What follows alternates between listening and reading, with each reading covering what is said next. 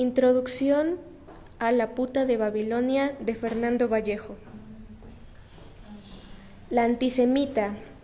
la esclavista, la homofóbica, la misógina, la carnívora, la carnicera, la limosnera, la tartufa, la mentirosa, la insidiosa, la traidora, la despojadora, la ladrona, la manipuladora,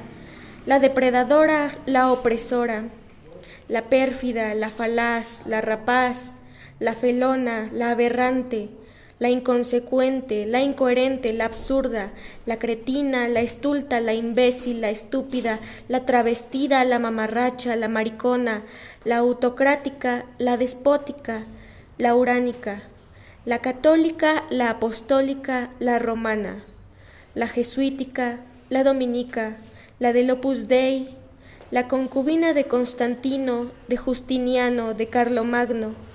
la solapadora de Mussolini y de Hitler, la ramera de las rameras, la meretriz de las meretrices, la puta de Babilonia. La impune bimilenaria tiene cuentas pendientes conmigo desde mi infancia y aquí se las voy a cobrar.